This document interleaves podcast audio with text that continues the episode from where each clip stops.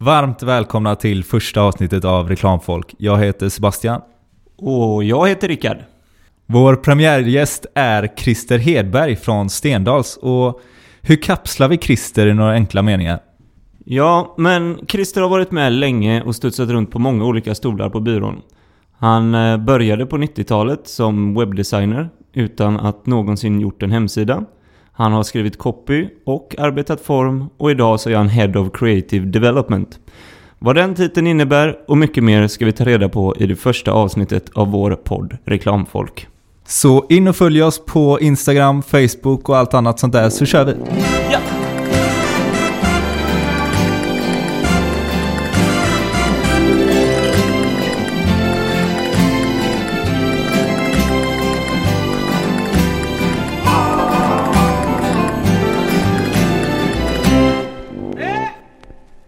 Men vi två är ju studenter från Yrgo Reklam och förra året så drev ju ni en, eh, en väldig satsning på två praktikanter ni hade här, Moa och Gabriel, Stendals virus. Vad, vad var det för upplägg? Tanken var att hitta ett annat sätt att ha studenter på praktik. Det, det vanliga är ju att man har dem, några praktikanter som sitter med i något team. Sådär. Har man tur så får de jättemycket att göra. Det kommer in eh, något jättebra projekt. Eller så finns det ingenting att göra om man sitter i ett hörn. Nej.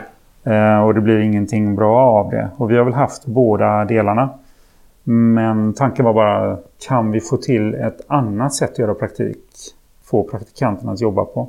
Och samtidigt som vi är inne i en, en förändring med hur vi jobbar här på byrån. Så vi bara tänkte, vi hittar två stycken jäkligt järva praktikanter som ställer upp på dealen att vi, vi vet hur vi jobbar första veckan och sen har vi ingen aning vart mm. vi ska ta vägen. Men vi tre gör någonting tillsammans och vi testar nya arbetssätt, annorlunda arbetssätt och um, behåller dem som vi gillar och bara slänger det som vi inte gillar. Så det var egentligen setupen så. Ja. Att hela tiden testa olika arbetssätt och se vad som kommer ut. Vi hade ingen aning om det skulle funka. Fick ni ut någonting? Ja, absolut. Ja. absolut. Vi testar ju massa arbetssätt som, som lever kvar här i huset och um, vi gjorde ska säga, två större projekt. Vi gjorde massa projekt för andra team här i huset också men gjorde om Sjuans gatukök. Mm. Som var en sån här riktig gammal Sibylla-kiosk som hade väl haft sin peak för Men bra. det är väl ett av Göteborgs äldsta gatukök? Det är Göteborgs... Ja, äldsta gatukök är det inte men det är den första nattöppna, nästan ja. dygnet runt öppna eh, sådär. Så alla, alla som partajat i Göteborg har ju varit där någon gång. Men det ju, hade ju sunkat ner sig ganska rejält. Så vi fick egentligen uppgiften bara, vi vill göra något annat men vi har ingen aning om vad. Mm. Så det är lite skönt när man aldrig jobbat med restauranggrejer eller aldrig gjort om någon matställe. Men vi sa att ja, men det är klart att vi kan. Så gjorde vi det. Ni har ju ett väldigt tydligt koncept för hur ni tar er an eh, praktikanter. Tycker ni att ni har ett ansvar gentemot reklamstudenter i synnerhet från Göteborg? Jo men absolut. Jag menar vi Stendals är ju aktiva på Yrgo, Yrkeshögskolan i Göteborg här. Eh, vi är ju väldigt aktiva både i ledningsgruppen och där och föreläser och har föreläsningar här på byrån. Jag tycker det är jätteviktigt. Är det några vi ska anställa om några år så är det ju studenterna som är på skolan. Så då, det är klart. Vi vill ge en god bild av oss men vill också ge tillbaka det vi har för att få eh, höja utbildningen så mycket som möjligt och skapa så bra kreatörer som det bara går i Göteborg. Absolut tycker vi har ett stort ansvar, alla byråer i Göteborg och resten av Sverige. Det är lite som du säger då Christer, att eh, det finns en otrolig potential för även byrån att hämta om de väljer att investera i eh, sina praktikanter. Ja men absolut. Jag menar det, det är nya tankar, det är ju det vi lever på. Det, mm. det, en reklambyrå är ju nya, eh, alltså drivkraften är ju mycket nya tankar in. Mm. Det, jag ser det som jättevärdefullt och viktigt att ta hand om. Är det lätt annars att en, en byrå liksom stagnerar på grund av att det är samma personer som går där och man, man blir bekväm? Jag tror inte man kan säga riktigt. Jag vet inte om det är så enkelt. Det beror på vilka människor det är och vilken kultur man har på byrån och hur nyfikna man är på olika saker. Sådär. Men, men visst, det handlar ju om att hela tiden vara nyfiken och förändra mm. sig. Men det, är ju inte bara Nej. praktikanter eller studenter som är där. Det är det ju också kulturen på byrån som är jätteviktig för det. Mm. 2013 gjorde ni en Lucia-kampanj eh, där ni tog ett lite nytt grepp på själva uttagningen av Göteborgs Lucia. Vill du berätta lite mer om eh, det arbetet? Ja, men bör, vi, vi, fick den för att Göteborgs räddningsmission är vår pro bono-kund. Och uh, Göteborgs Lucia, nu finns inte den längre, men när Göteborgs Lucia fanns så gick så deras arbete gick ut på att samla ihop pengar till någonting, till allt till välgörenhet. Och 2013 gick det till Göteborgs räddningsmission. Så det var så vi fick uppdraget. Så. Mm. Och vi fick ju egentligen briefen att utmana oss gärna. Ehm, och när vi tittar på Lucia så känns det ju inte sådär jättefräscht egentligen Lucia som Lucia brukar vara. Men man eh, radar upp eh, de snyggaste tjejerna i klassen. Ja, man eh, exakt. har en omröstning.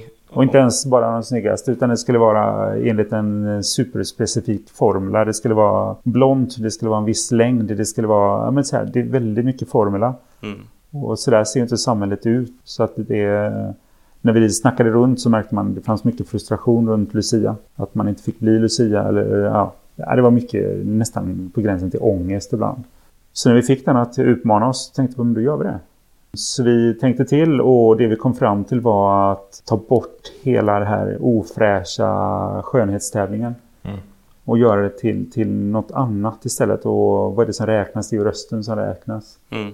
Så egentligen bort med hela skönhetsdelen och bara låta folk söka med hjälp av rösten, bli valda med hjälp av rösten och eh, ja, sen uttagningen skedde med hjälp av rösten bara. Så det var, det var egentligen tanken bakom. Bara skala av allting helt enkelt? Ja, skala, skala av och göra det mer, alltså, mer inkluderande så att alla kan vara med. Och, uh, vi sa inte ens att det ens var tvungen att vara tjejer. Så att det, det, var, det var några killar som sökte också och det fine, absolut. Mm. Så det var bakgrunden till det, att det blev rösten som räknas. Det är temat som vi jobbade med. Mm. Det finns ju ganska spännande teknik bakom mm. appen ni tog fram. Eller det fanns en hemsida också som funkar på samma sätt? Eller var det appen ja, i synnerhet? Ja, men appen, det man kunde skicka in via sajten också. Men appen var ju precis man lyssnade på Lucia-sången och så sjöng man in Lucia-sången. Och det åkte upp en sida som man eh, som besökare på sidan kunde titta på, eller lyssna på, ska vi säga då. Lyssna på de rösterna och så röstade man på det. Sen hade vi ju sådär, ja men vad tusan, hur många är det som kan söka egentligen? Varför inte låta alla sjunga in? Så vi sa, men sjung in. Eh, så väljer du sen om du vill med och tävla eller inte. Så det var ju liksom dagisklasser som sjöng in. Det var, det var lite över tusen personer som sjöng in Lucia-sången. Och det var inte, jag vet inte, kanske 150 av dem som, som tävlade. Och det, vi hade egentligen ingen aning vad vi skulle göra med de här som inte var med och tävlade. Vi sa bara, var med i den digitala Lucia-kören. Det var så superbråttom i det här projektet. Vi hade ingen aning vad vi skulle göra med det. Utan vi bara kallade det och så löste vi det sen. Um, och det gjorde vi. Ni fick mycket uppmärksamhet över det. Mm. Jo, var, det... var allt gott eller? Uh, ja men det, det, visste vi ju nästan. Alltså det, var, det var män på bilderna. En del av bilderna i marknadsföringen till det. Det var tjej med, med ring i läppen. Och liksom, det är klart att man skulle få reaktioner. Men det var ju också det man ville. Mm. Att skaka oss och visa hur samhället är idag. Så att det, det, vi var helt medvetna om att de reaktionerna skulle komma. Och att få till en debatt om vad tusan är Lucia. Det, det är ju ehm, bortanför själva skönhetsdelen. Mm. Så, så det, men visst, det blir ju tuff diskussion på en del av de här eh, mer... Var det de här eh, negerboll och pepparkaksgubbförsvararna som eh, trädde fram igen? Eller, eh... Jag ska säga, jag, jag, jag, jag, var inte inne och faktiskt tittade. Jag försökte aktivt hålla mig borta från de här mer eh, ljusskygga forumen. men, men det var ganska hetska debatter där och ja. vi hade förstört den här fantastiskt fina svenska traditionen som inte har funnits så länge i Sverige. Och eh, man visste exakt hur illa det här skulle gå och nu skulle allting förändras och sådär. Ja. Så, men det, vi, vi firar fortfarande jul. Vi, vi har fortfarande, jul, Lucia. Vi har fortfarande Lucia, absolut. Nej, men det funkade. Vi fick en reaktion och det blev ju, i den positiva ändan så blev det ju flera städer där det blev en debatt om det ofräscha i att man mm. 2013 har en skönhetstävling för någonting som i princip skall eh, företräda stan. Så att, att man sa att det här måste vi ta, ta, ta tag i och göra något annorlunda. Såg ni att det blev några ringar på vattnet ja, så här efteråt? Det var i alla fall prat om det. Och jag ska säga, vi gjorde det bara ett år. Så jag följde inte mm. riktigt upp sen och kollade vilka det var som förändrade. Jag vet att Skansen till exempel snackade om att de ville gå över till att ta bort skönhetsdelen också. Då. Mm. Så att det var, vi ville ha debatt och det fick vi. Bra. När ni gjorde detta så innebar det ju att man behövde ha en eh, smartphone för att kunna prata in i appen. Var det någonting som ni tänkte på innan, att det kanske var exkluderande eller att det var begränsande för kampanjen? Så här var det. Vi fick projektet och vi räknade på vad det skulle ta i tid att göra. Och vi behövde ungefär en månad på oss för att producera det här. Lucia räknade baklänges och vi kom fram till att vi hade 11 dagar på oss. Så det gick inte riktigt ihop. Men vi sa att vi skiter i det och vi kör. Vi ska få ihop det här. Så, så vi gjorde egentligen en månads jobb på, på ja, 11 dagar. Nonstop, nästan dygnet runt. Så, så att, visst fick vi skära lite sådana här goda grejer. Alltså, den funkade bara på uh, Apple ja. eller iPhone. Den funkar inte på Android. Liksom, men det finns bara så mycket man hinner med på 11 dagar. För att sen, och anledningen till att den gränsen blev det var att man var tvungen att, att, ha tid för att repetera Lucia. Man var tvungen att, alltså det fanns så mycket fasta mm. grejer där. Um, så att nej, men vi, vi fick köra på. 11 dagar var vi hade på oss och på dag 11 så Ja, det stämmer inte. Dag 18 för det var sju dagar också som Apple skulle ha på sig för att godkänna appen. Där startade reklamkampanjen på spårvagnen. Mm. Så det var tvungna att få det godkänt. Det var, det var tvungna verkligen... Var klart. Ja, visst. Midnatt den dagen när eh, kampanjen drog igång. Där fick vi godkännandet från appen. Och den skulle lika väl kunna sagt att den här inte är okej. Okay, liksom. mm. Så att, ja. ja, men det, det, det är också en sån spännande. Hur ofta får man kompromissa kring eh, sådana saker? För att ofta har man väl fina värderingar och, och, åsikter men så kommer tidsram och budget in. Så... Jo men du måste väl alltid kompromissa men nu är frågan var man kompromissar och sen apropå exkludering och inkludering så, där, så är det väl att man tar en diskussion om det. Att man är medveten om vad man exkluderar om man exkluderar någonting. Eh, så att man inte bara gör det helt tankelöst utan att man ja, medveten om vad man gör. Som här var det ju en diskussion om Android, iPhone. Ja, då fick vi bara ja, vi tar den diskussionen om den kommer. Så, så kan vi förklara varför. Och så räknar vi då med att tillräckligt många hade iPhone och så. Men, men, eh, men du frågar generellt, det, det är klart att du gör. Fast man försöker tänka in i alla fall. Inkludera så många som möjligt. Och eh, som sagt vara medveten om om man behöver exkludera någon någonstans. Mm kunna motivera det. Ja, men exakt. Uh, och ja, genomtänkt i det. Hur känsligt känner du i Sverige att när man jobbar ut en idé och en kampanj att man verkligen prövar den på många så att man kan täppa igen alla de här. För att vi är ju ett lite känsligt land så sett. Att vi blir lättkränkta och eh, tar gärna på oss. Det är nästan så att offerkoftan är vår generations basplagg liksom. Jag har en hel garderob full av offerkoftor. Eh, nej men eh, har ni någon sån här superkommitté som kan komma in och titta på allting ur alla vinklar för att eh, undvika? Nej, det ska jag inte säga att vi har. Det, det hade varit fint att ha. Mm. men tricket är väl att egentligen be att få åtminstone andra på byrån om feedback. Men mm. det är klart att det bästa är om man kan få utifrån också. Och det är en ganska homogen bransch ja, i många tyvärr. avseenden. Ja, men visst är det så. Visst är det så. Det är också en viktig diskussion tycker jag att ha.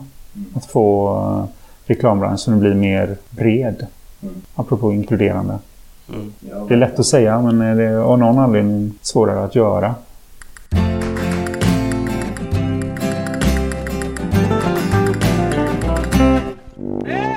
En annan kampanj som ni eh, precis gjort är en film för Stena Recycling. Och det känns lite som en trend just nu. Jag tänker på Volvo Cars, här, vackra, stämningsfulla filmer. Hur ser du på den trenden? Men film är starkt. Det, mm. det är starkt och det, det bär mycket känslor i film. Och man kan kommunicera.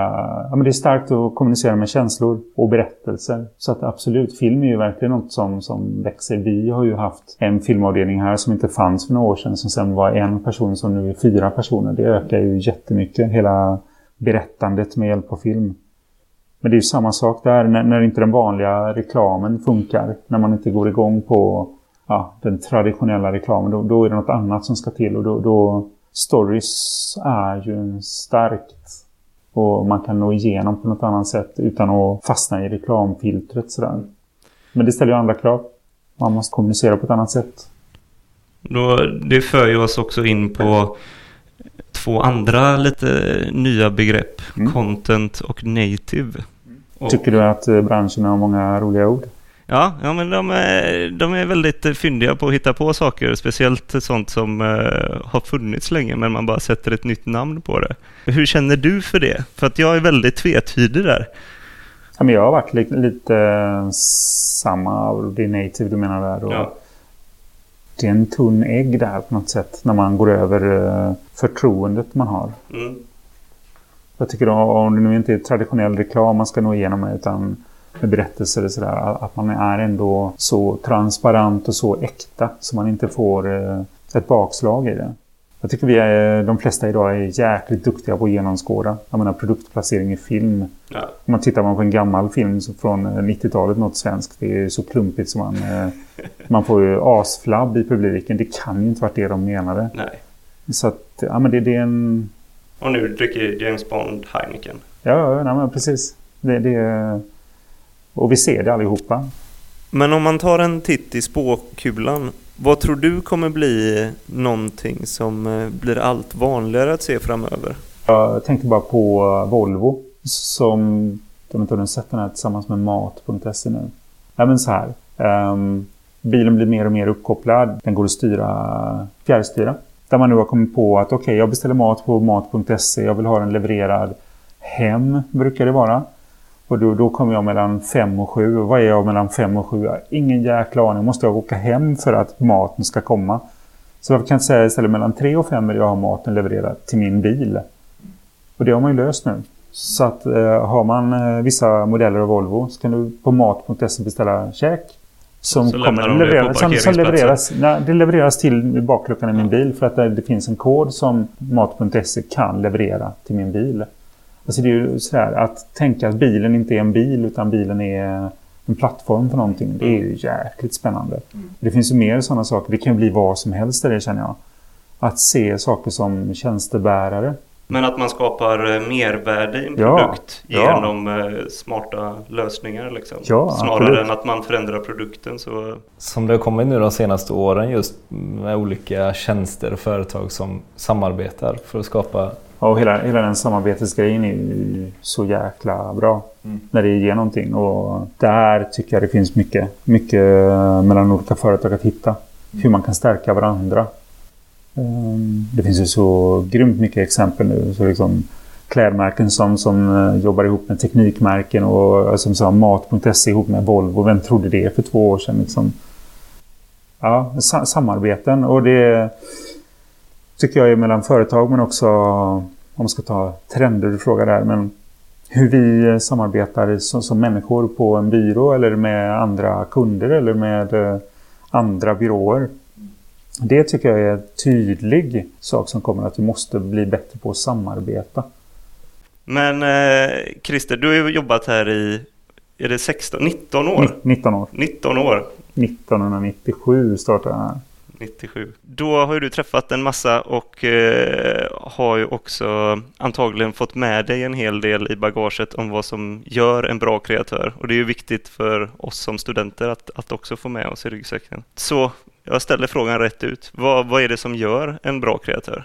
Men om jag klurar på de som har jobbat här. För det var en bra som du säger. Det är ju alla är ju olika. Ja, alla är olika och det, det är ju nästan det häftiga. Att vi är olika. Så att vara nyfiken på varandra och nyfiken på hur kunderna tänker och vad, vad som rör sig där ute. Alltså nyfikenhet är jätteviktigt.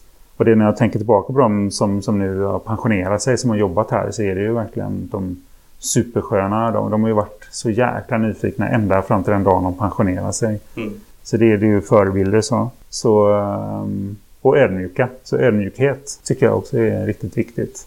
Ödmjukhet är att man inte kan allt och inte vet allting. Och, men att du kanske kan något annat. Ja, precis. Ehm, Jag lever ju efter devisen att alla kan lära mig något. ja, ja men, så, men så är det ju. Så är det. det blir, man blir ju sjukt störig om man kan allting. Ja, de För det är ju väldigt sällan man kan allting.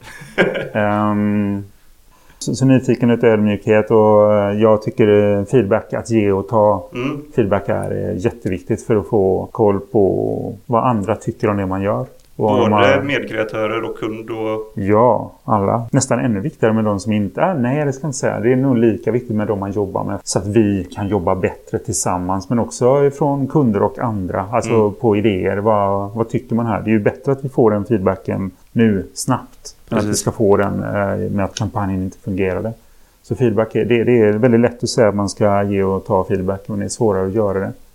Men för mig är det, ju mer man tränar sig på det, desto bättre blir det. Sen eh, fortsätt att leka. Det, Fortsätt det, leka. det, det, fortsätt leka och vara barnslig.